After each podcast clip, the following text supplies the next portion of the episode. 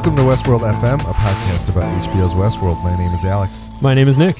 Today we will be discussing episode 6 of the show titled The Adversary. And while we will not be discussing the next time on preview at the end of the show, we will be spoiling everything through episode 6 of the series. So please pause and go catch up if you're not current with the show.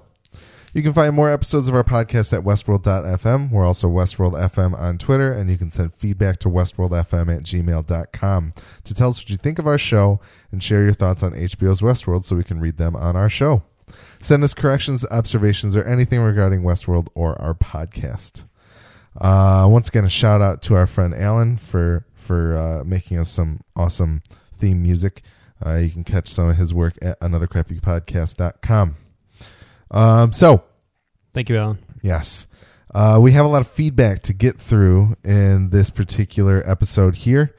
Um, some of which uh, is good, some of which is uh, not super good, but still not bad. Um, so we had uh, some feedback from our friend Quinn, who wrote in on Twitter. Uh, Quinn22K Quinn. Love the podcast, but you guys are too fixated on the timeline stuff. No biggie if the storyline is a flashback or forward. Uh, yeah, I think we commented in the in the last uh, episode about how we didn't want to take that that uh, tangent line that we did in the middle of the show. Uh, but hopefully, we're going to try and keep things more succinct during the show in terms of uh, speculation, and then hopefully cordon it off in a speculation corner if you guys do want to con- a speculation station, if you will, if you guys would like to uh, to hear that kind of stuff, or you can turn it off if you don't That's but true. uh, yeah. So we didn't want to we didn't want to fall through that rabbit hole, but we did. Uh, Daryl wrote in uh, Dazzy Chaotix on Twitter. Have you seen or reworked out that uh, Bernard Lowe is an anagram of Arnold Weber? Coincidence? Question mark. And uh, we talked a little bit about it on Twitter. But what what were your thoughts on it, Nick? I had seen it previously and kind of wrote it off. I hadn't seen it. I kind of assumed that it was. I just didn't even bother to do the work because kind of like uh, like this whole supposed or potential evidence for a timeline theory. I think it's something that Jonathan and Nolan and Lisa Joy put in regardless and said this will either this is either part of a reality or it's just gonna send, it's gonna make them think into a direction that they don't necessarily need to go. I think it's super cutesy. So I'm kind of like, mm, like I just feel like it's too like, It's a little too on the nose. yeah, I made you in the image of Arnold, so now you're Bernard. You you were Arnold Weber, so now you're Bernard Lowe. Like I I just it's, it's like Harry Potter, Tom Riddle, Voldemort Oh yeah, BS yeah, yeah. going on. It's like See, that blew my mind when I was like 10, though. yeah, and that's true, but it feels really cutesy and like just uh, kind of childish to me. I don't know. I I it's, it's a little, it's a little on the nose. Yeah, I will, Yeah. I will agree. Uh, from what we've heard from from other listeners that we'll talk to shortly, though, there are a lot of people that don't know these characters' names, so yes. it may catch a lot of people off guard. That's- I that's didn't know true. Arnold's last name was Weber. I've just we don't we don't know that. That's the thing. That is that that theory is supposing that Arnold's last name is Weber. Oh, I see. so I we see. don't. It may not be Weber. Okay, I was gonna It, say people are just like, well, if we anagram it around, Yeah, yeah, these sure. are the letters left over. What? It, that's funny. maybe his last name is Rebu. yeah, it could. I really hope so. Arnold Rebu. He uh He's French. Just the names Arnold and Bernard, I thought uh, they just have they kind of roll off the tongue for me similarly. Yeah, I think we even said that on one episode. So Yeah. I, I kind of figured I was like, there's probably something involved in these names. yeah, yeah. So you know, Daryl, we don't uh, we don't completely think it isn't true, but it might be. Maybe That's funny. Well, if currently his last name is not Weber, then no, I'm I'm We don't know. I'm not really. We just don't know. No, it's interesting. Arnold, who and what Arnold is, and his identity and all that is is one of the that is almost more interesting to me than this whole maze. Yep. Yeah. Stuff. So We'll get to that. we will. We've talked about it before, but we'll keep talking about it anyway. Yes. Uh, Quinn once again wrote in along with uh, Alan, who who made our theme song. Uh, they both kn- uh, mentioned the uh, uh, the appearance of the gunslinger from the movie in the background shot of uh, this episode. Oh yeah. Also with the musical cue. Uh, did you listen? Did you end up seeing that anywhere? because the, the there's a cue in the music for in the episode that very much is a cue straight out of the score from the first. I didn't catch the, movie. musical cue. I saw I saw him in the background, but Yeah, I didn't catch the musical cue when I watched it, but then I saw somebody on Reddit post and they posted a link, and then I watched them both. and that's it's- super cool. It's abs- it's spot on. It's for sure intentional, and it's very cool. Um, so thank you guys for writing in for that. So this is the this is the timeline from the original movie, then, right? Oh, confirmed. confirmed. Yes, Con- absolutely confirmed. Yes. In terms of ridiculous speculation, Yeah, we're that jo- one is no joking. longer ridiculous. We don't think that's Um, true. Uh, Carrie wrote in on Twitter. Uh, Carrie did something that I asked people to do. She tweeted at iTunes podcast to put us in the Westworld fans collection uh, on iTunes, and uh, we are not in there yet. But if you guys keep tweeting, maybe we will get in there. Yeah, and we deserve to be there. I think. I think so too. I've listened to several of the other podcasts that are in there. We deserve to be in there. yes. So please, uh, at iTunes Podcast is the Twitter account. If you have one, please tweet at them and let them know that at Westworld FM should be in that collection. Uh, and then we've got a few bigger emails here. Let's go through Katrine's Twitter email or Twitter message that she sent me. She said, um,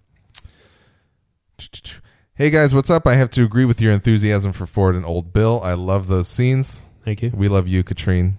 We do. Um, I love the dialogue in the show. Anthony Hopkins and Bill in the basement is so enjoyable to watch. Uh, Hopkins' story about the old dog finally catching the, the cat just felt great, and Bill's odd way of moving it freaks me out so well, but it's so well done.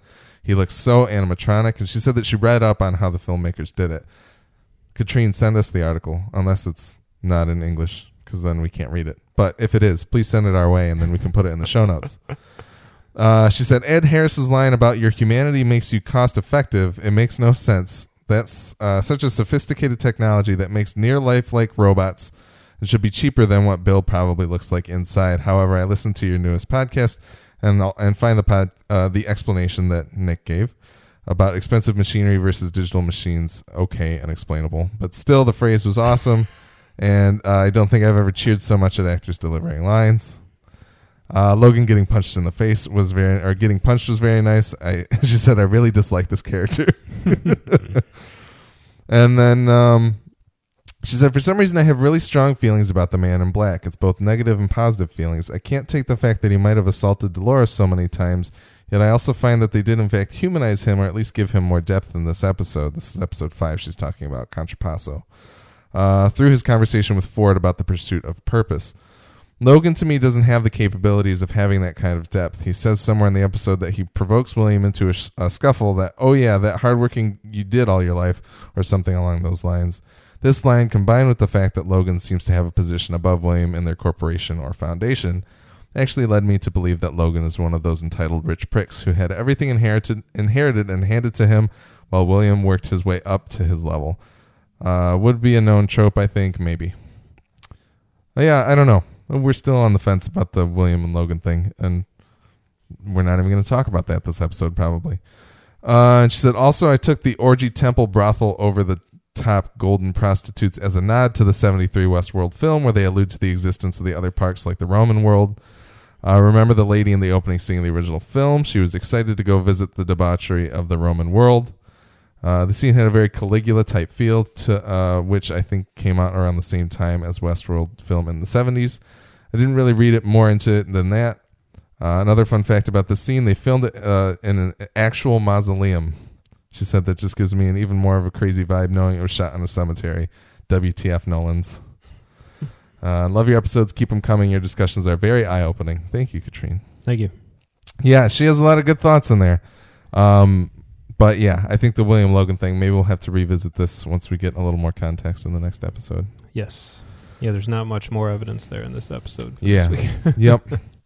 Yeah, I think I still think if that theory holds water, that it could it could potentially be either of them. So, uh, or and neither then, of them. Maybe. or neither of maybe them. They'll roll up. We don't know. Yeah. Uh, Jameson wrote in and uh, had some thoughts on Westworld. He says, If we are in two timelines, I feel the only way to end this season is one of tragedy. Dolores might be making a lot of progress towards discovering the maze with William, and if he is the man in black, that means it has been 30 years of him trying to break her out or find the maze. That sucks. I can't figure out if Maeve and her awakening is part of the modern timeline or earlier. Uh, yeah, I think I think we kind of learn in this episode that Maeve is in the present timeline. Yeah. But we'll discuss that more. Uh, if it is, or is it possible that the park, in responding to an individual's desire for adventure, has actually created a version of this for someone like William, who takes the part so park so seriously? He's had a dehu- or he's had a humanizing response to the hosts and people alike, basically having passed the Turing test in most in the most real way. So perhaps he unlocked this deeper loop within Co- Dolores's character. That's an interesting thought. Yeah, that's cool. It's uh I think it's kind of a combination of those things. Maybe Arnold is turning or something about Dolores is being awoken at that point in time potentially and and William is kind of interacting it and building like helping her build out upon it, I think. But I don't know. We don't know. We don't. Uh, Jameson goes on to say, I believe Ford doesn't know anything about the maze, or rather, maybe he knows it exists, but he needs the obsessed mind of the man in black to be able to locate it. And that's why, quote unquote, that man can do whatever he wants. I'm also thinking Ford probably murdered Arnold. Um, more on that in a little bit. That's interesting. I really like that that thought that Ford is going to let the Man in Black run wild because he thinks he can lead him to where he needs to go, or The scene in this week where Ford sees the the symbol on the table and then goes and looks it up and presumably one of Arnold's old yeah, notebooks makes me think that he doesn't know about the maze. Or he knows about it but doesn't know anything about it. Yeah. doesn't know any of the details that the Man so he's using him as a tool to weed out whatever's going in there. That that's very compelling and interesting. Yeah, it is. I hadn't thought about that. That's really cool. Good, good thought. Yes, and then uh, finally, Jameson says, "I'm also moderately intrigued by the idea that the Wyatt backstory doesn't have anything to do with the quote new narrative Ford is putting together." What would the terraformers be doing if they are just going to build a town? I'm hoping this is something much larger, like a new theme in the park altogether outside of the Western theme, or since the footers state a Delos destination on the Westworld site, does this imply there are indeed other parks? Yeah, I don't feel like they would build like a Roman world inside Westworld. No, I don't think so. And we we have a little more context in this week's episode, uh, in terms of the scale of what he's making, and Yeah. There's, well, we'll talk about that. Yep. Yeah, so thank you, Jameson, for writing in. Thanks, Jameson. And then uh, finally, we've got a very uh, another email from uh, our friend Gordon. Uh, Hi guys, hope you're doing all right in the pre-election fever. Holding it together, Gordon. That's all I can say. We're almost there. Uh, I wanted to talk about something weird happening in my relationship with Westworld. I think Alex described it in one of the past episodes as, quote, the end of the honeymoon period. Uh, and it's mainly summarized in this paragraph by HitFix's Alan Sepinwall. We'll put the link in the show notes if you guys would like to read the full review. But this is in his um, review of Dissonance Theory. He says, quote, this is all interesting, particularly if you enjoy viewing shows like this in the same way that the man in black views the park, as a puzzle to be solved more than a story to be experienced. But I tend to want more out of my dramas, and part of why I found earlier installments frustrating was that they rarely seemed to transcend the puzzle of it all. End quote. Gordon goes on to say, I really want to love the show, but I'm starting to have a big problem with it. If I watch it as a puzzle to be solved, it is fascinating to try to guess the motivations slash endgames of different characters, looking for obscure clues and trying to fit everything in my head. But I feel like I'm trying to solve a jigsaw puzzle and I don't care about what the underlying picture is.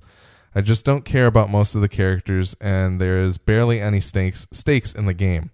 I know that whatever happens to the hosts, they will be fixed and rebooted. I know that nothing can happen to the visitors yet, and that the park storylines uh, we are required to invest in are just that park storylines for now. It seems that the showrunners are trying to build so many mysteries on top of each other that they sacrifice characters as the viewers are required to primarily track the mysteries and look for clues. I'm going to stop there in Gordon's email.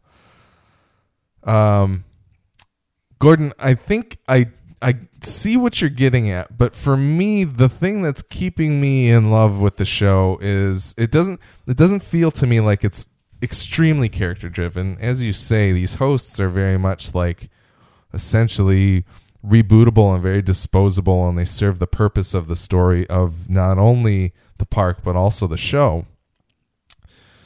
But the more compelling stuff to me is the looking at the themes, the thematic material of like what does it mean to be human. We get Maeve's moment with Felix in this week's episode of like what makes you different from me that is just such a it feels like a very tangible yet unreachable thing that you can really talk about and chew on and discuss and that's I like this show for its bigger ideas very much so and I think slash hope we are going to get to a point where there are stakes in the park there's definitely stakes if a malfunction goes on and these hosts can start killing guests and workers your thoughts Yeah, I mean, uh, I agree that there was a lot.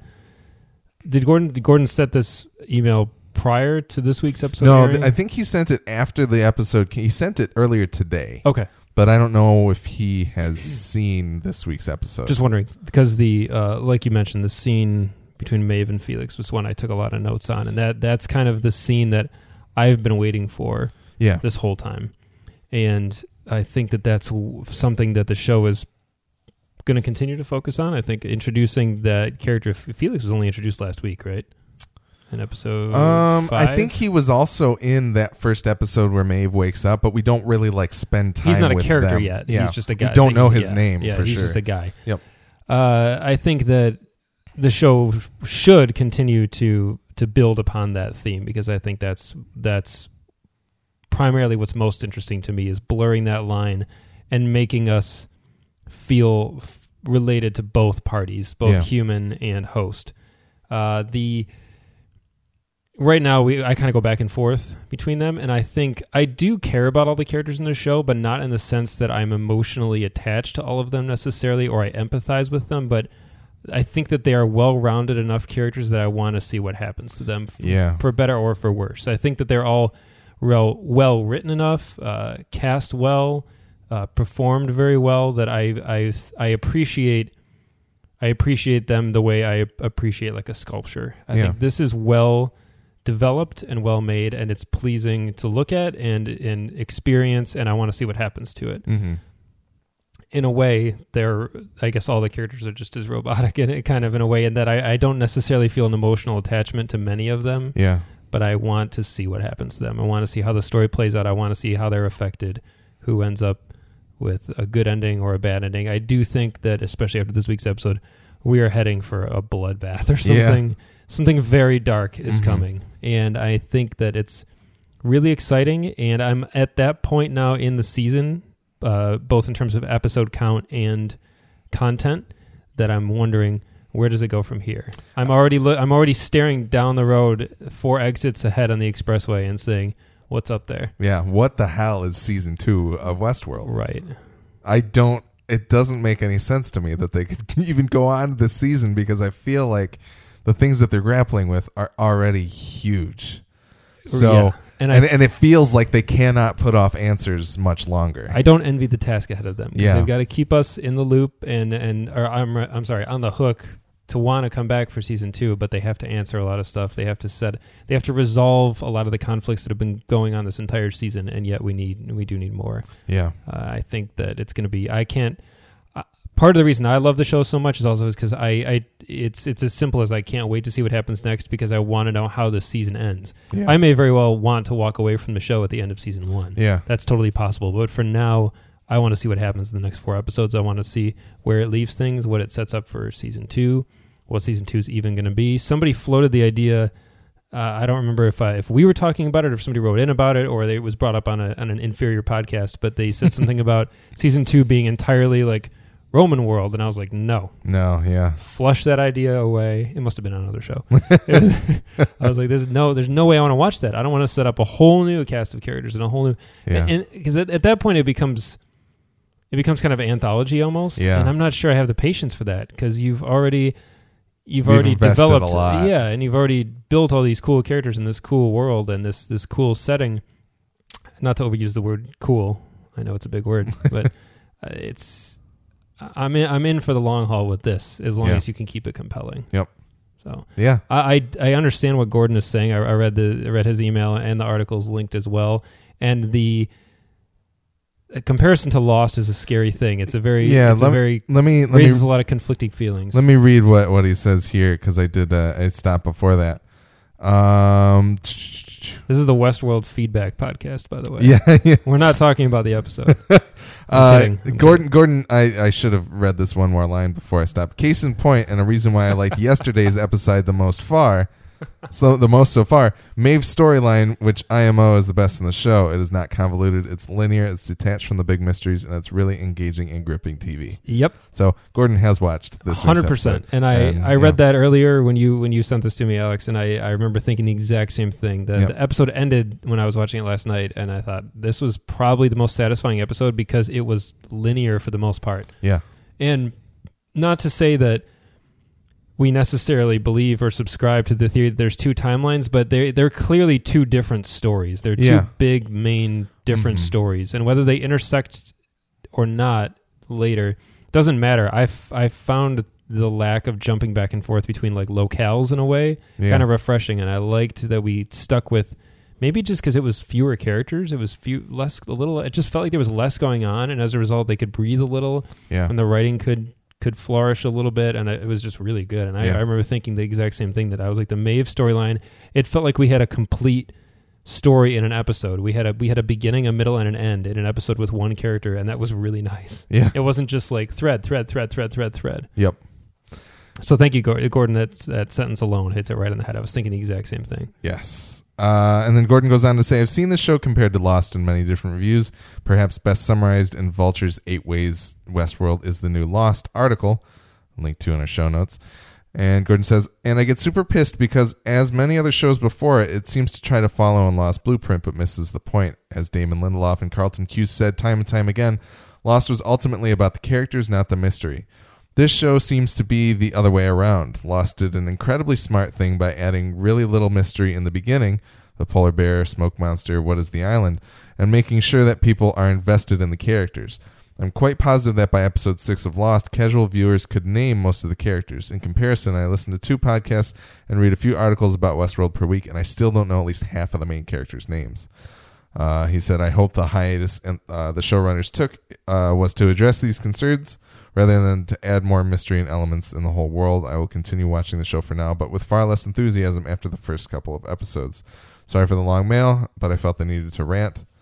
Uh, I hope you get the time to talk about these points on your podcast. We're making the time, Gordon. right now we are So you've seen a lot more Lost than I have. i have seen all the lost yes. Uh, all is lost. Yes. And also so, very good uh, so so what are you what are your thoughts about the Lost comparison and does it make you worried or wh- how do you feel about it? remember when we used to review movies alex I do remember that. gordon remembers Gordon does. Pepperidge Farm remembers. I think to his to his point about Lost, it was clever with Lost because none of the characters knew each other, so they all had to call each other by their names, or they Yeah. had to be introduced at some point. So we did get that built-in mechanic of people using each other's names yeah. because that's overuse of characters calling each other by their name feels stiff and unnatural. artificial, Actually, I yeah. just read a script this la- this past week, uh, and it was so bad because all the characters in almost every bit of dialogue they had, they were using each other's names. But and I- John, exactly. Actually, and, and it's funny because just a second ago I said, "Remember we used to mo- review movies, Alex?" And I-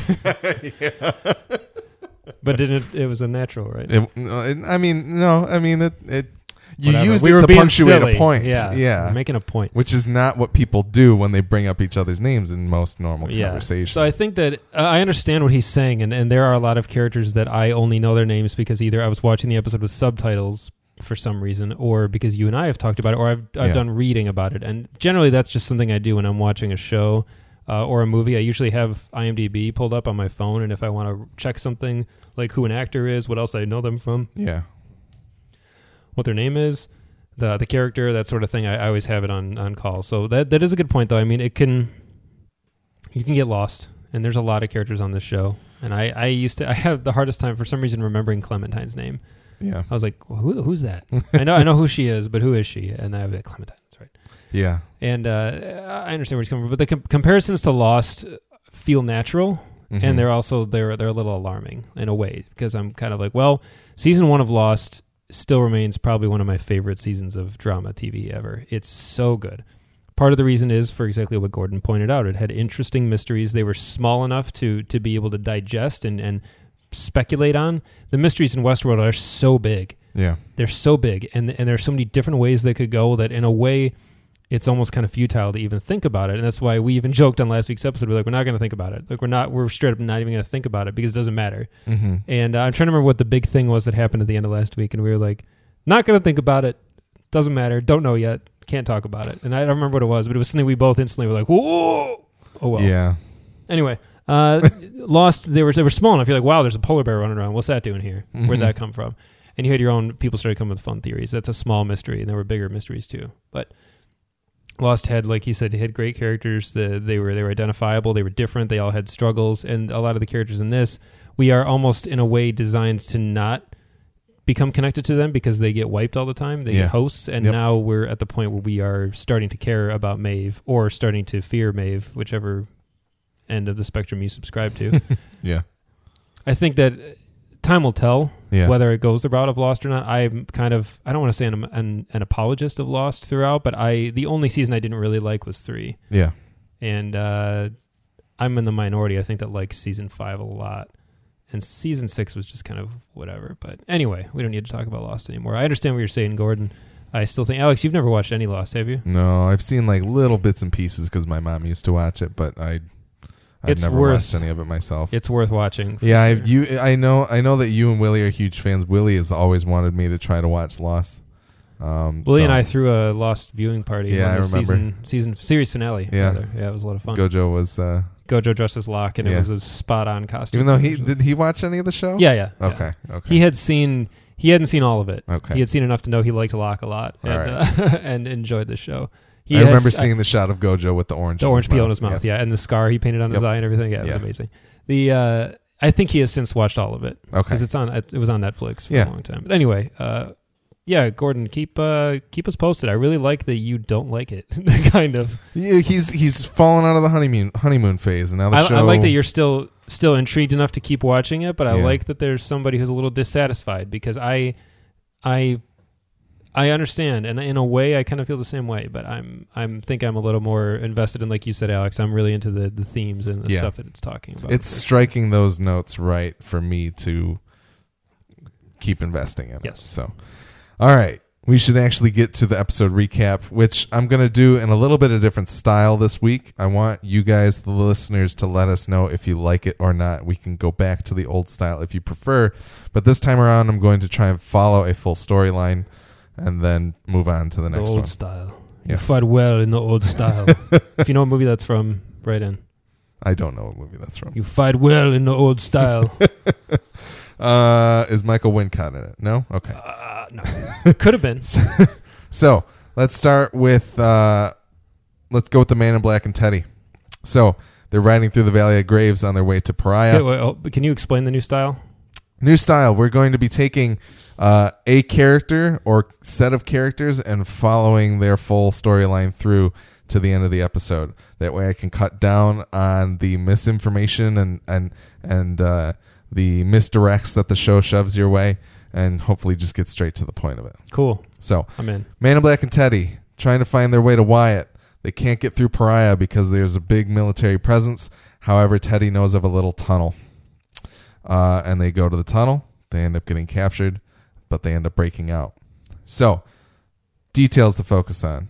Um, Teddy tells a story about the maze. Yes. Yeah, so he hears the maze is an old native myth. Uh, it's the sum of a man's life, choices he makes, the dreams he hangs on to, and there at the center is there's a legendary man who has been killed over and over again, countless times, but always clawed his way back to life. The man returned for the last time and vanquished all his oppressors in a tireless fury. Built a house. Around that house, he built a maze so complicated only he could navigate through it. I reckon he had seen enough fighting. Thoughts on that? You're Can't- still you you're still kind of like I. Let's find out what the maze is when we get there, right? I well, the, feel like ma- that's the where maze is you're- kind of being bounced back and forth as like a theoretical thing or a physical s- construct. And Yeah. I'm not really sure what it is. Uh, one can't help but think of Teddy when he talks about a man who died endlessly. Yeah, It's been well documented that Teddy is like the punching bag of Westworld, and he just keeps getting killed. yeah. Although somebody on Reddit noted that his kill death ratio has evened out this episode. Yes, he, he's back to one. Yeah, I read that too. I, I Yeah. don't know, no, no. It sounds like he's gone through probably like 25 years of just constant murder, being being murdered. Yeah. So we'll uh, we'll see. There there was an implication in I think the pilot or maybe episode two that Teddy is like somewhat of a known gunslinger. Whether it was Yeah. just an approximation that uh, Maeve makes upon seeing him, or if that's part of Teddy's backstory. Yeah, well, and he seems to be very effective with a gun. Teddy knows how to shoot people. Absolutely. true. The I, the scene of him fighting back at Wyatt's men as they're all like covered in the dark, and he's he fe- the the way that James Marsden shoots that gun and fans the the, the hammer, it feels extremely supernaturally gifted to me. So I think it, it like I think the gunslinger thing fits him. Something definitely woke up in him after the conversation with Ford, and uh, Yeah. the he's always been a little I don't want to say passive, but he's been more of like a just a like a, a ranch hand kind of with a gun and a, and a smile and that sort of thing. And now he's more of like he's a little more cold blooded. And we do see in the in his flashback he realizes he was slaughtering people with Wyatt. With Wyatt, yeah, yeah, absolutely. which is really interesting. I like that we're getting Teddy's not he's no longer just like the Zoolander of Westworld. He's He's not that clean and shiny right yeah. cowboy. He's got some depth to him, which Yeah. is which is nice. And the Man in Black even kind of said Yeah, he has that line. You got a little more vinegar in your step is the is the one line that I liked a lot Yeah. that you referenced to earlier. But then, yeah, the just when you think you know a guy and he's Yep. like you don't know me at all or something Yep. like that. I was like, ah, this is cool. Teddy Teddy feels like he has reached the point now where his improvisation is taking off. He feels less scripted. Yeah. Like before he felt like he was on rails all the time. well, and he's surprising the man in black who knows Teddy well. That's true, and I think probably a big part of it is because Dolores is off her loop, Yep. and uh, she is kind of his constant that keeps him on, on rails all through Sweetwater and uh, and the ranch and stuff. Yep. And also uh, the the reaction that talking about Dolores elicits out of the Man in Black is really interesting. It's rem- very reminiscent of William in a way that she ignites something in him that in a way that other people aren't affected by. Like other people be like, "Oh wow, she's really pretty," or like, "Oh that girl's really friendly," or "She's got a cool horse," and look, she's painting. But But it, it kind of removes that game playing element from the man in black and getting lost in the story a little bit, as he as we're seeing William do. yeah, Absolutely. and Teddy's very Teddy's different now, and I like it. I like Yeah. it a lot because Totally. I, I was really stoked by the inclusion of James Marsden in the Yeah. cast. We love James Marsden. Yep. And uh, in the pilot, we're like, "Oh, cool!" And then he kind of just he was relegated to the sideline or just like being shot in in every episode for the Yeah. last like four or five. And now that he's back in the swing, is really really cool. yeah. They're, they're Uh, a fun. They're a fun tandem too. They're, they're a good odd couple. Absolutely. Um, any other thoughts about them? I liked the uh, I liked the the Gatling gun scene. Uh, lots of explosions. That was one of my Um, notes. James Marsden Gatling gun. Yes. I'm waiting for the gifs of it, of him shooting upvotes and that sort of thing. You were thinking it right when I started saying it, yeah. Or downvotes. We'll see. Yeah, either way. Could be either one. way. Yeah, it's uh, it it works for many on many levels. It's uh, it's exciting. I like that the Man in Black has enough charisma to spare where he he can be with Lawrence and it's fun to watch. He can be with Teddy and it's fun to watch. Like he plays opposite people really really well. Yeah. Well, it's Ed Harris. It is Ed Harris, you know, like we said. Yep. If you can accelerate to Ed Harris level, you're doing something right. All right. Anything else on Teddy and Man in Black? Nope, I this is very sums it up. satisfying. Yes. So uh, let's cut over to Ford. I think we're going to go with Ford next. Uh, we find out that Ford is building a canyon that was going to destroy the Mexican town, um, but he decides not to do it when he kind of sees that it was going to do that. Um, so Ford recognizes that symbol or sees that symbol of the maze. Uh, so that's something that we can discuss. Um, and then we end up following Bernard to Sector 17, where he found out there were five undocumented hosts, and he discovers that there's a replica of Ford's family there. Kind of looping in Bernard into this. As Yep, Well. yep. Because I feel like that falls under the Ford category more. We get Ford going to play uh, catch with Jock and the younger version of himself, but then uh, we find out that young Ford killed Jock, and uh, there's some dark tones there. I called that section of my notes Ford v Ford on Jock. so, um, major points to hit here. We already touched on it a little bit. He sees that maze symbol, and I feel like to me it triggers something in his mind of like I feel like I've seen that before. Yeah, And then he goes back to presumably Arnold's. it's funny because Ford is clearly a very brilliant man, yeah. and like the symbol's a maze, dude. Like it's a maze. Yeah. There's a little man in the middle. Like Well, I don't, I don't necessarily think that he's mystified by that. no, I mean it's it's. I, I agree with what you're saying that it seems like he's kind of like "Uh, I think I've seen that at Arnold's Journal, but it's funny to think that people are always talking about this maze, and if he never made the connection that that symbol is related to the maze, like that's kind see, of but that's kind of the suggestion is that maybe he's unaware of. uh, He might make he might connect the dots and be like, "Oh, that's the maze," but I don't know that he necessarily knows that it's being represented by that symbol. Like we find out later on that there there are maybe several hosts that are following this bicameral bod- broadcast in the park. yeah. It's like maybe there are people that are going and putting the symbol in places as, we keep like seeing as it like popping up or something, as like triggers and kind of things to lead people along. I don't know. like a cipher, kind of like in that episode of Sherlock. There's uh, people leaving symbols around. They mean Yes. nothing to, to some people, but then they are a certain Yep. sort of trigger. Or like hobo signals.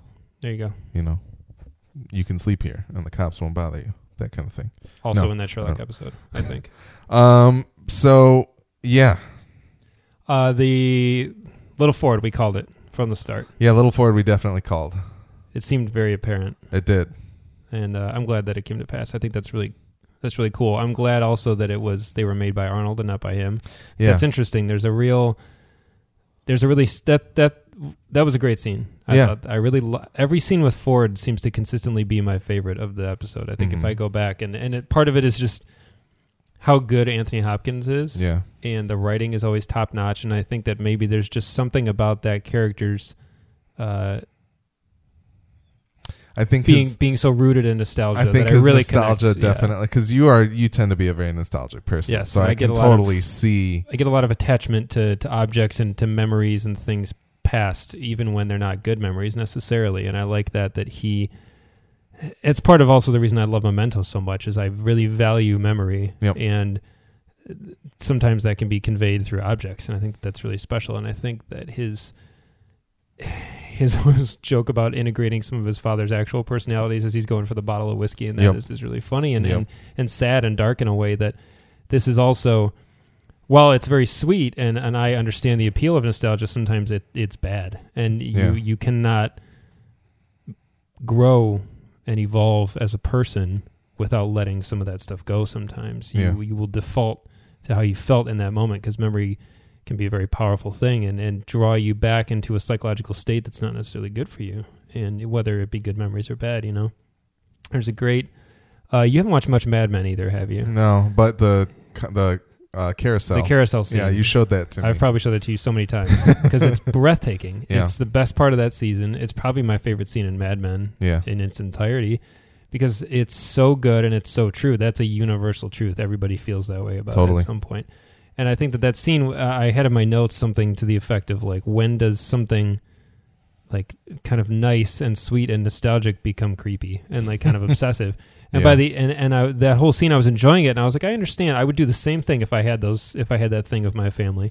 But Yeah. then at the end of the scene, I was like, it got weird when he was like, "Tell me about your day" and that kind of thing. I was like, okay, you're not just looking at them like they're figurines in a museum anymore. You're you're, you're actually trying to like. He's almost acting like a father. I don't know. I, well, and see, I don't necessarily know that because I think there's a component of him. I don't know that it's necessarily he looks back that fondly on these people in his life. He says that that's his only happy memory.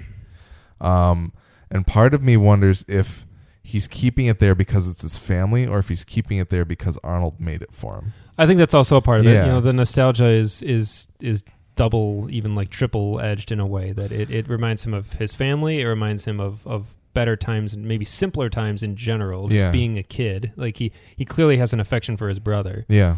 And it also reminds him of Arnold and back when things were good between him and Arnold, or so we presume. Yeah. you know, there was there was a respect, there was a partnership, kind of a brotherhood between them, and these these things are re- representative of that, and also they're just better designed. Like when he calls him over and, and opens up his head, and he and Bernard is really into it. He's like, "Wow, check that Yeah. out!" And he's like, "They what they gained in in realism, they lost in grace, or Yes. something to that Yes. effect." And I was like, "Ugh, that's so good."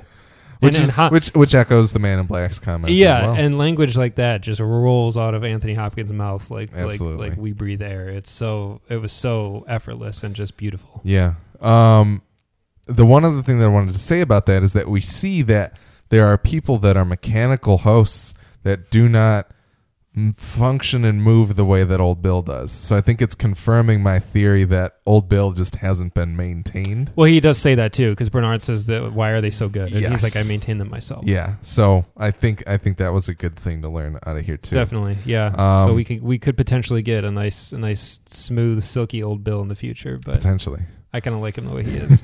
Um, one other big thing about that scene, Bernard asks Ford's father if he's Arnold. yes, that man is, Is the Arnold, man that yes. we see in the photo Yep. that Ford posits is Arnold. A picture of him with his with his partner. yep. I I don't know if I want to save this for speculation station or not. Do you think we should talk about it? I mean, after I guess we can just very quickly be like, I after looking at that photo again, it seems like there's very clearly a space there for Arnold to be painted in later on in the season. Do you get what I'm saying? It's framed in a way that there are three people in that picture, I see where you're saying. and one of them is not shown when Bernard looks at the photo. we do see the photo though, right? And you see that there's not another man there, but the way that they're spaced suggests that there could have been, or Y- yeah, I mean, it it it, it seems like it it it could Well, either well, be a ju- very artsy, nice looking shot, or it could be that there is a third man I see. next to Next Ford's father, in the sense of like, I could see it as it's oh these two guys together, and this is one of their creations, kind of thing. I was wondering if that was his actual father, like visiting the park or something. But I, I think he's wearing the exact same wardrobe, so Yep. it's probably it's probably pro- it's probably the host the version of him. Yeah. Uh, and just to echo what you said last week, uh, which I think was something Joanna Robinson said, maybe not, maybe it was something you said that that maybe Bernard is conditioned in a way, if Bernard is Arnold, that he can't see himself in the photo, or Yeah. like you, the original suggestion was that he would see that man instead, Yeah, and maybe now he just it, it's almost like a 3D glasses and taking just one of the lenses, like he can't see the the rest Yeah. of the photo, which could be him. Yeah, I don't know. It's really cool though. But I, as soon as that guy, wa- as soon as his father walked outside to grab like the firewood, I was like, oh shit, it's Arnold. Like I almost said it out Yeah. loud. And then uh, he, when he asks him that, I remember seeing somebody on Twitter. I'm sorry, I can't give credit to whoever it was, but they said everyone. They said Bernard. When he asks, "Are you Arnold?" He's like the entire audience. He's he's asking for all of Yep. the collective viewership that yeah. are you Arnold? Because we all want to know. Yeah, that was great. There were there was a lot of there were uh, numerous scenes in this episode that were very tense, very Yes. intense, and this was one of them when when his dad uh, started advancing on on, Ber- on Bernard and was going to kill him. And then Ford's just there. I was like, whew, thank God. Yeah. Other things that I did not fully research, so we will not talk about them if there's a speculation station. Some people are positing things like Ford is actually Arnold and Ford younger Ford like Ford and his brother, like maybe his brother was Arnold. Or and that's why Arnold grows up to look like their father Mm. and all kinds of crazy stuff like that. So go and check that out. It's all over Reddit if you want to look into that kind of stuff. yeah, there's But definitely something. there's something fishy going on. I mean, obviously there is, but, yeah. but there it's it's it's definitely more complex than Arnold died. Yes. Yeah. There's some sort of cover up Yeah. factor, and we already kind of know that. But anyway, uh, I love Ford. Yep. Even if he's a bad guy, and Totally. even if he's uh, he's he's wonderful. Uh, the final thing in, in the Ford storyline with uh, the younger version of himself killing Jack, we, we do realize that uh, young Ford confesses that he's hearing a voice and he calls him Arnold. And Arnold told him to kill the dog because the dog is killing things. Yes. And because it would make put the dog in a better place. or Uh, he says, put the dog in his, out of his misery. Yeah. And, and so, yeah, I don't know. That very, seems- very, very, very spooky, yes. dark stuff. Absolutely. Um. So then we've got a, a. Any other thoughts on Ford? He's probably the character that I'm most interested to see where he winds up. He's probably the person whose struggle I'm also most interested in because Mhm. part of, part of the reason is because he's the he's the founder of the park, but also he's been around so long. He's clearly got so much history, and I I feel like he's simultaneously got the most and the least to lose. Yeah. and I really want to know what he's up to. Yeah. Like he's any scene with Ford, like I said before, almost immediately becomes my favorite because I just like to see what he's doing and and uh, where he's going. Yeah. All right. Uh, then we can move on to the. Uh, we can move on to um, Maeve. I think I, was, I want to go to Maeve next. Uh, Maeve, we get a, ba- a day begins for her. We get a piano song, which is flake, uh, "Fake Plastic Trees" by Radiohead. Mm-hmm. Um, she essentially wakes up in her day, gets killed, wakes up in the uh, in the body shop, and starts to woo Felix and eventually Sylvester. And she convinces. Not only does she get a tour of the facilities, but then she also convinces them to start messing with her personality. Um, big points to hit. Uh, her tour was pretty breathtaking. Mm-hmm. It's a very interesting sequence. Also set to motion picture soundtrack by Radiohead. Um, A lot of Radiohead going on in this show, yeah, a whole lot of Radiohead. which is cool. yeah, I think Maeve. Maeve was a character I didn't count on being as invested in as I am early on. yeah. Um, I think the madam of the of the brothel isn't necessarily like uh somebody that I would feel like would be someone that I would necessarily invest in. Well, I don't think it's that so much as just she wasn't given the screen time necessarily until relatively recently to kind of Yeah. help me understand that she was a It felt like we were getting somewhere with her, but now it feels like we're hitting that.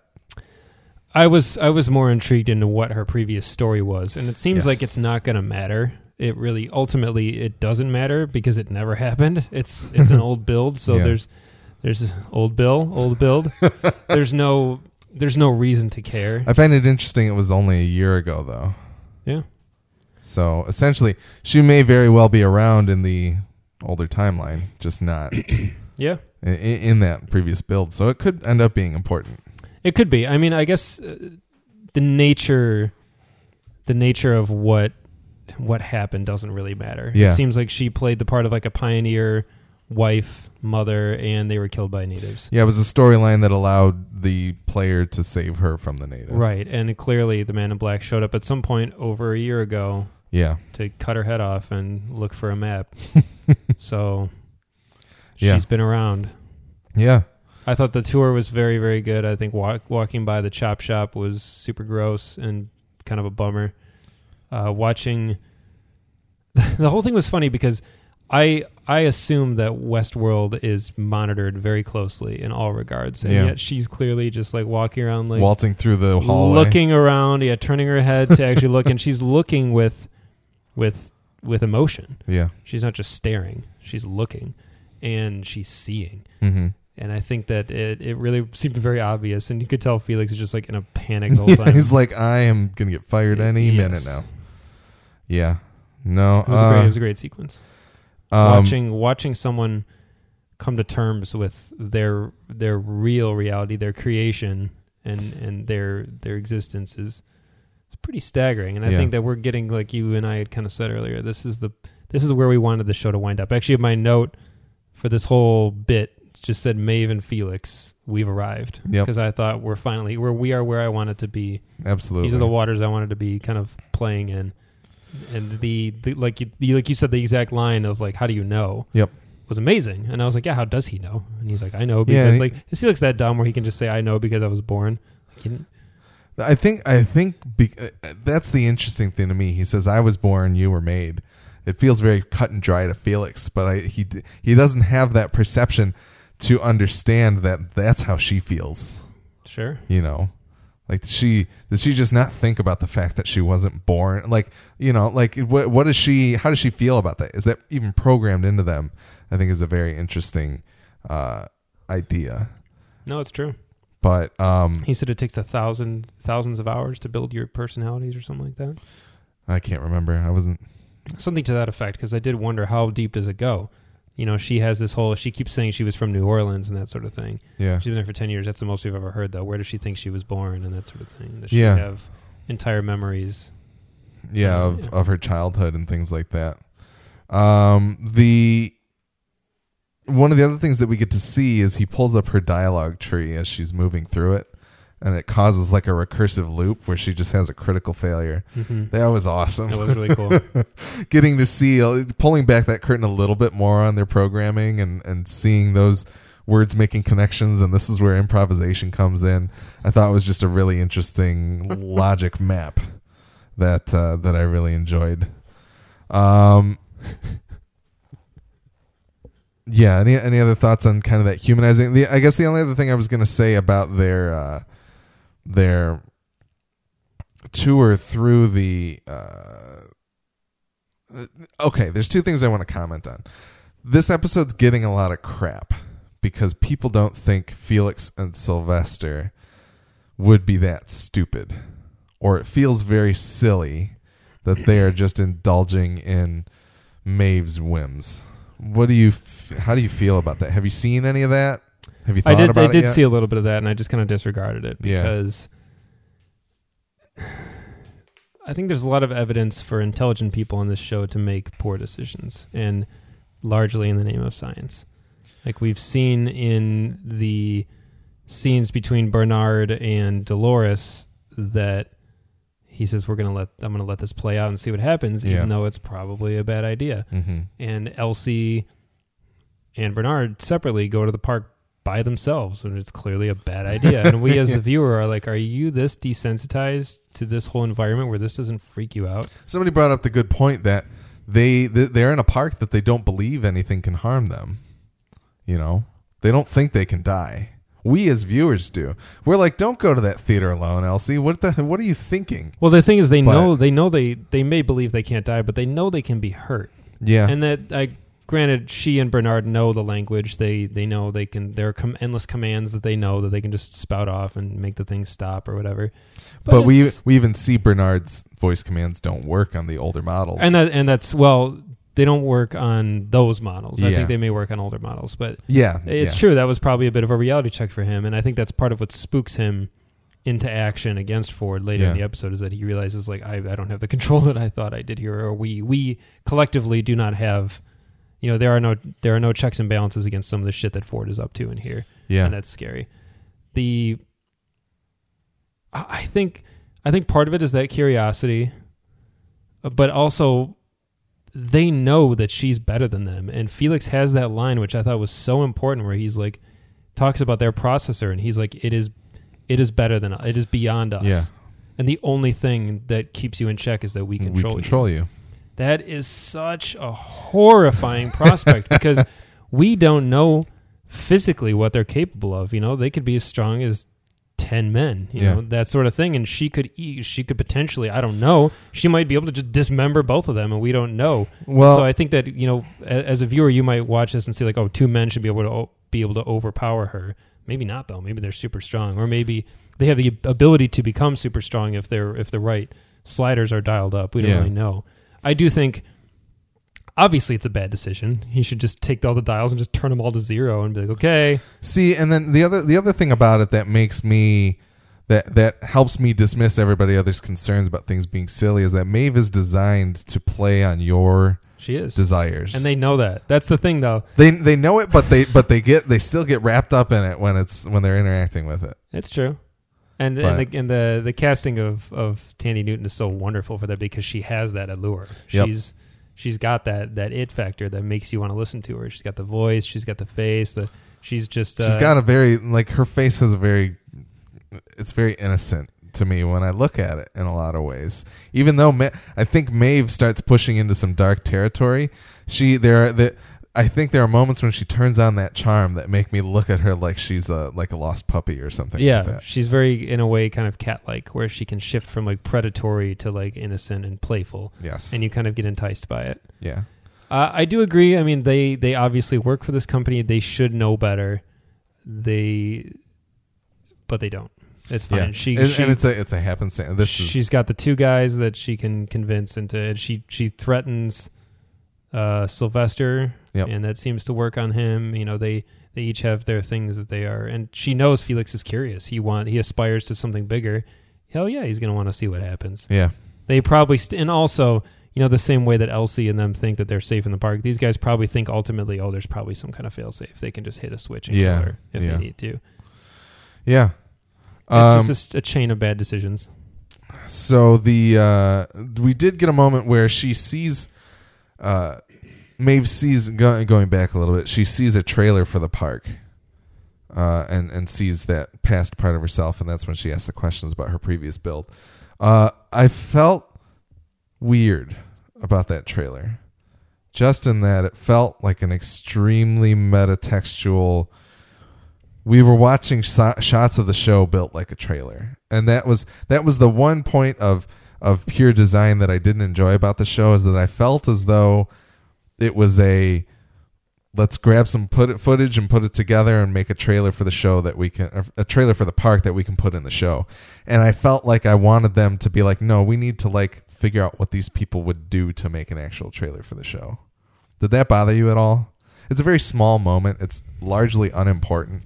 I but it see was a, it was a little bit of world building breaking for me. I see what you're saying by taking the exact shots. It makes us wonder, well, how did those originate? yeah. How does how does Maeve, and maybe they, maybe they just extracted them from the hosts after the fact. Like maybe they let these these dreams, quote unquote, like happen organically and say, oh, we like the way that looked. Like let's pull that for the. See, but that's that her remembering those dreams. That shouldn't be happening. That's her Right. calling on old programming. So it's not like they would pull that out of them. Well, I mean, know? they might pull. I'm just suggesting maybe they pulled the the image that she generates in her mind, and maybe not. I mean, obviously, like dreams are visual as well. Yeah, and maybe there's some some of that is stored for her. Like that's how she recalls the the moments and the experience. But yeah I, I see what you're saying. It did feel like it felt like a borrowed borrowed footage that they were like oh we need this shit. yeah. it was interesting that the woman uh the woman that was that kind of guided guide. William into the world yeah was was the one present. I was like oh there she is. Yeah, yeah, did you read the Twitter exchange between her and uh Elon Musk yeah. Because that's his ex-wife. yeah yeah. super funny it's pretty very good. Um, and then one other thing that I wanted to note that was really beautiful about the tour that I forgot to say: the watching the blood enter the host Mhm. and seeing the color fill into them. I thought that was a very, very interesting and cool visual. That was very eerie because I've uh, we haven't talked about the title sequence to the show very much. We talked about it in the pilot in our first episode, based around the show's first episode, and we haven't really gone back to it. Yeah, And I think that that, that was always something in the in the title sequence that always really stood out to me was these these frames of kind of hollow people as they're being like dipped in into wax and that sort of thing. yeah. And there's a lot going on in that title sequence I think is really cool. And each week I watch the full titles because I'm waiting to find I'm waiting for something in there to click and make sense in a way that it didn't previously. Yeah. And I did hear uh oh man, I'm totally blanking on the name now. and It really sucks. There was one nugget of, of goodness I got out of another another show that I was listening to where they were talking about the opening in the titles, the shots of the horse being a, a callback, an homage to um man, I remember his name and now I'm totally blanking on it. But anyway, the the famously the man who made a bet with another man that all that all of a horse's hooves leave the ground at some point while they're running. There was a bet that the horse always has one foot on the ground, Yeah. And uh, the other guy said no, all four of them leave the ground at some point. And this led to the development of the movie camera because they set up a camera to capture running footage. There's the, there's the famous GIF you can see it on Wikipedia and all over the internet of the horse running. That was one of the original like kind of images captured. And I, I'm totally blanking on. This. It's so embarrassing that I can't remember it. The name of the guy who kind of founded this, but it's a very iconic image. And that the way that that shot is framed in the opening titles and the wide shot of the horse, Edward. Muybridge. Muybridge. God. There you go. Yep, that's the guy. The way that the shot is framed in the opening titles is almost a That's- direct carbon copy of the horse's posture in that shot. That's beautiful. And I keep one, yeah, and it ties in this larger theme of kind of the advancement of technology. And uh, they they went on to a whole thing about it. I forgot which show it was on, but it was since I've been talking shit about all the shows, I probably shouldn't even mention it anyway. but they it's it's a great it's a great uh, pull to mention that. And I've I've been wondering who is the woman on the horse. I keep saying yeah. like is that person going to come? Is it is it uh, uh, what's her name that with the snake tattoo? Like oh, Armistice. Armistice. It keeps reminding me of her, but I'm like, She looks not. to me when I see that half of her face, she always looks a lot like Jennifer Morrison to me. Oh, that's interesting. which I, you know, I, It's probably But- nobody. Yeah. But, but it's Yeah. interesting. And I Yeah. keep, uh, I'm just pointing out that I keep poking around in the title sequence for something to pop out and, and stand out at me in a way that it didn't before. yeah, And I think uh, it's such a cool title sequence anyway. But Totally. that that image of that person being dipped into that wax is so suffocating, and and it although it should symbolize the final stage essentially towards creation, it like feels like drowning, yeah. and it really freaks me out. It's Yeah. really awesome. It reminds me of the titles of Hannibal. I've never seen 'em. oh, they're so unnerving. Yeah. It's really it's a super brief title sequence. It's like 15 seconds, maybe maybe 30 seconds, but it bothers me so much, and it's great. I can't not watch it. Yeah. But anyway, you'll get there eventually. We'll watch that show. All right, and then one last thing with Maeve, real quick. Uh, we did get a look at the 20 point uh, scale for their personalities with such features as humor, charm, sensuality, courage, tenacity, empathy, loyalty, aggression, aggression, curiosity, imagination, decisiveness, patience, self preservation, cruelty, humility, meekness, coordination, vivacity, candor, and bulk apperception. Uh, bulk apperception. The the definition of apperception here from uh, Google. I don't know what their source was. The mental process by which a person makes sense of an idea by assimilating it into the body of ideas he or she already possesses. So that's the thing that they only cap at 14 for all the hosts. She had the highest. She was at 14, but she kicked it all the way up to 20. And then we get that awesome music swell that sounds like a level up in Skyrim. I was uh, like, as soon as I heard that, I was like, "Oh my god, this is like opening a chest in Zelda or something." It was, Maeve, yeah, it was, Maeve uh, has gone God mode. yes. Maeve leveled up. Maeve leveled up. Um, very interested to see where that goes. I'm scared to see where that goes. Yes, I'm the the title of this episode is ad, the adversary, Mm-hmm. and I feel like I just was thinking about this as we were talking. I feel like we're heading to a point where we have Dolores on one hand, and I think Maeve on the other. Mm. where Maeve is the adversary and Dolores is the hero. Maybe. Everybody ruminate on that. That's interesting. Uh, it, I guess, in a way, it kind of comes down to how do you feel about the hosts? Should they are they being treated poorly, or are they just fulfilling their function, and we are humanizing it because that's what we do? See, but I'm thinking along the lines of like this is almost a. I feel like we're heading towards a conflict, or the overall overarching here is the these things gain sentience. And Dolores might be the one that is like, we need to keep the humans around, and Maeve is the one who's like, these are our subjects. mm-hmm. Like, and I, and I think we, we could be getting there. I don't That's know. That's interesting, and that you may have just explained what season two is going to be about. Maybe. Yeah, I don't know. I don't know. I feel like that could be a larger theme of, of things kind It of does feel kind of like we're going for a Terminator sort of vibe with Yeah. Maeve, where she's going to be like the machines. Skynet's like, we don't need the humans. They mess things up. Yep. Nuke them. Yep. Uh all right. So, that's it for Maeve, I believe. Not for now. For long. Yeah, not just, for long. Just for now. Not for now. So, on to the final grouping that I put together of Bernard, Cullen, and Elsie, which is a lot of people all at once. Uh, basically, we get uh, Bernard and Elsie investigating the stray. They find out that uh, they can try and figure out what satellite was trying to be contacted if they get geolocation data, which Bernard finds in the basement. Um, they end up discovering that it's being transmitted to a Delos satellite by Cullen herself but then also that she's using the bicameral mind broadcasts, broadcasting relays to u- to utilize the stray. And there's also somebody else by the name of Arnold coding those as well for other hosts. Um, and then Elsie also gets captured, which is not good. Uh, so let's talk about that real quick. Um, so Again, a character going, Arnold? and all of us going, Arnold? yeah. Um, so, what did you think about kind of that? Uh, that El- Elsie's kind of falling down this rabbit hole. She seems like the forward momentum here in terms of like figuring out this corporate espionage. Is it really espionage? Like, I guess that's my main question for the thing is like, if Cullen is broadcasting it to one of their own satellites, I guess we don't know who that satellite is tasked to, but it doesn't seem like that's smart. Smart on Cullen's part. Yeah, to be using Delos thing unless she's unless she's like communicating it to somebody else in Delos or like what that deal is. Elsie has an agenda now. Elsie, yeah. She's yeah, she's she's gained her agenda now Mhm. that everybody else has one. She's got one too. That's good.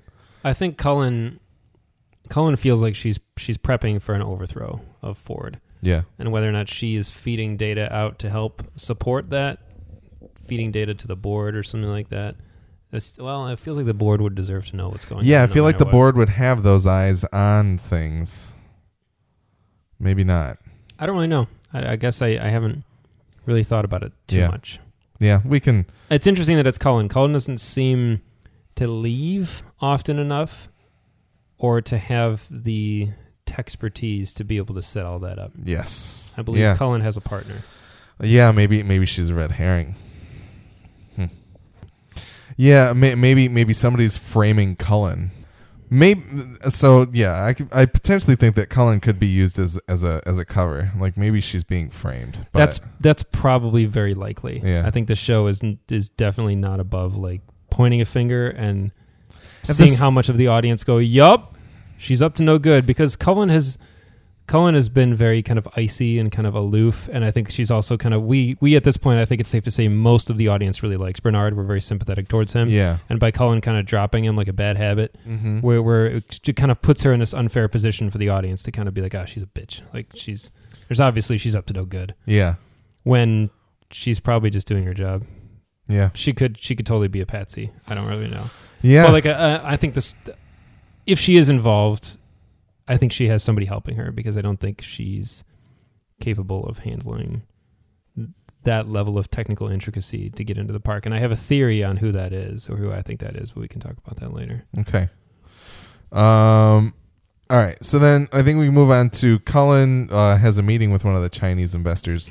They, I think, some people have tried to translate the dialogue and have heard it something as, um, in terms of they say Charlotte Hale is on her way, and that she, uh, we expect her arrival will mean there are no more delays.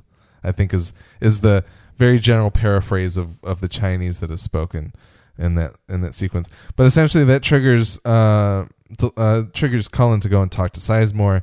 Sizemore is getting drunk by the pool because he got shot down very royally by uh, Ford, and um, we see him interact with this. I, I, I uh, the name of, of that part of my notes was uh, Sizemore acquires a target at the pool. he sulks up to this new woman and, and starts chatting her up and everything. And then Cullen's message from the bartender uh, deflates his balloon That was funny. very very well.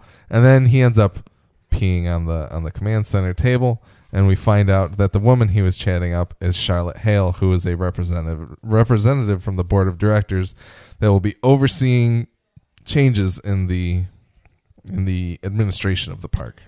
So And that's Charlotte is played by Tessa Thompson of Creed fame and soon to be Ro- uh, Thor Ragnarok fame, by the way. But oh great. yes,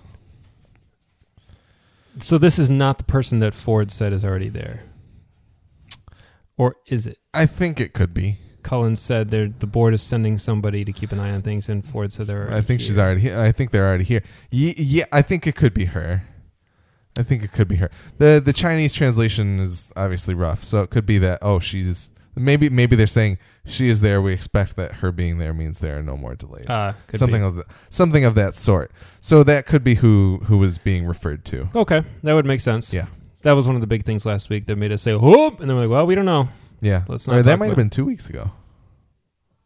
I think that was in dissonance theory, actually, not in contrapposto. Maybe it was. but You're right. Uh, 'cause It yeah. was in the article that that Gordon sent us. yeah, Hi, Gordon. The uh, yeah, that's cool. I mean, uh, I almost Seems it's clever because I, I she's kind of unwelcome to me, and that's clever. That whether it's by design, I I'm I don't want any more characters in the show to worry about. And a corporate stooge is never a character. A Bond company stooge is never someone that you want introduced. Yeah. So it's it's funny that the show has kind of put her in this position where I I'm just like ugh. I, I would rather not deal with you, and Yeah. that's pretty much exactly probably how she's supposed to be received. Other than like, oh, here's a here's a beautiful woman, and we're kind of like, yeah, Well, that's the thing. I, you, when you see her at the pool, you don't expect her to be of any real consequence to the operation of the park. She seems like a guest or something like that.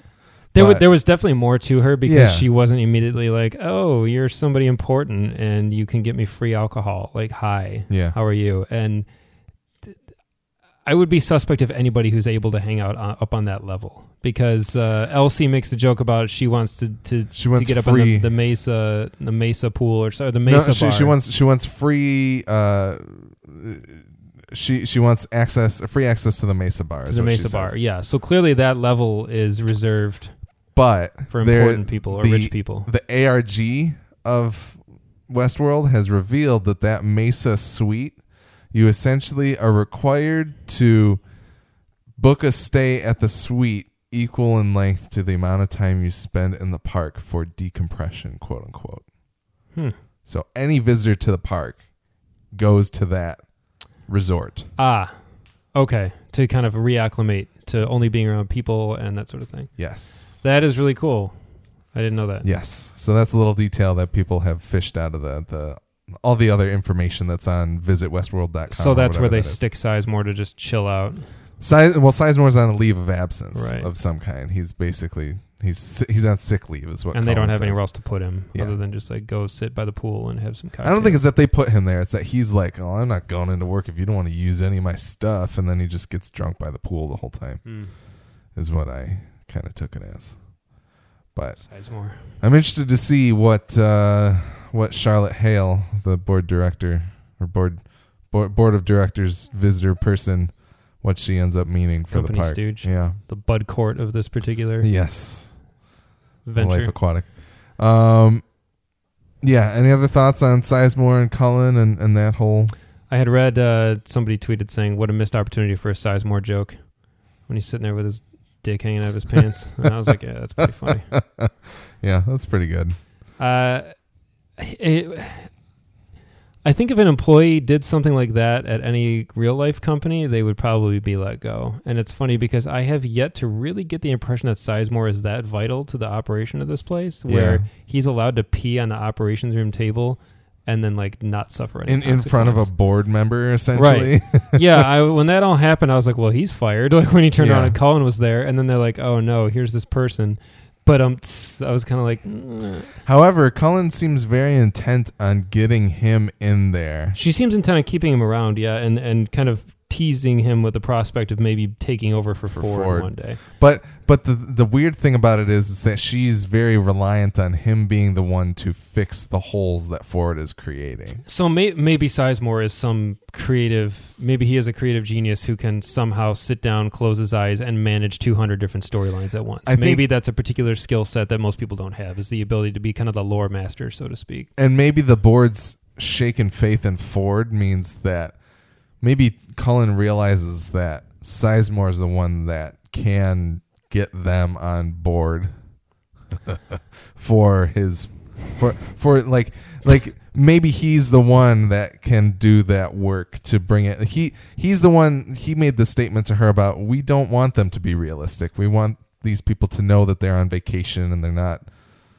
you know having sex with another person and killing real people blah blah blah maybe she knows she's connected the dots that the board's thinking is in line with like Sizemore's and maybe they train. maybe they ate up his his storyline. What was it called? Like Adventures on the Rio Grande or something. Uh, like, it had some name. like Odyssey that. on the Red River I yeah, believe there you go. yeah This is a this is a this is a trait that runs in my mom's side of the family. The ability to take a title, totally screw it up, and yet it's kind of close enough to the original.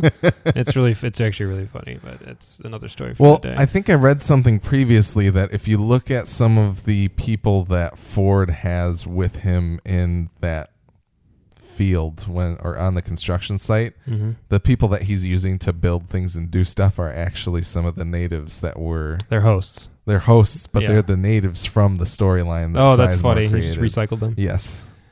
The, like, well, uh, this is what you guys are good for. we did. Yeah, labor. that's true. We didn't. Uh, we didn't. I didn't get a chance to say that. It's interesting that he stopped the Mexican town from being destroyed. Clearly, Yeah. that area has some significance to Ford. He didn't want it to be bulldozed. He just said, "We'll stop it here." Yeah. Anyway, that's Yeah. that. I just wanted to get that in there. Uh, yeah, Sizemore. I don't understand why he's so important. He's clearly a dickhead, and he seems to have a really bloated sense of self-importance, which maybe makes him easy to control. Maybe he's easy for Cullen to manipulate Yeah.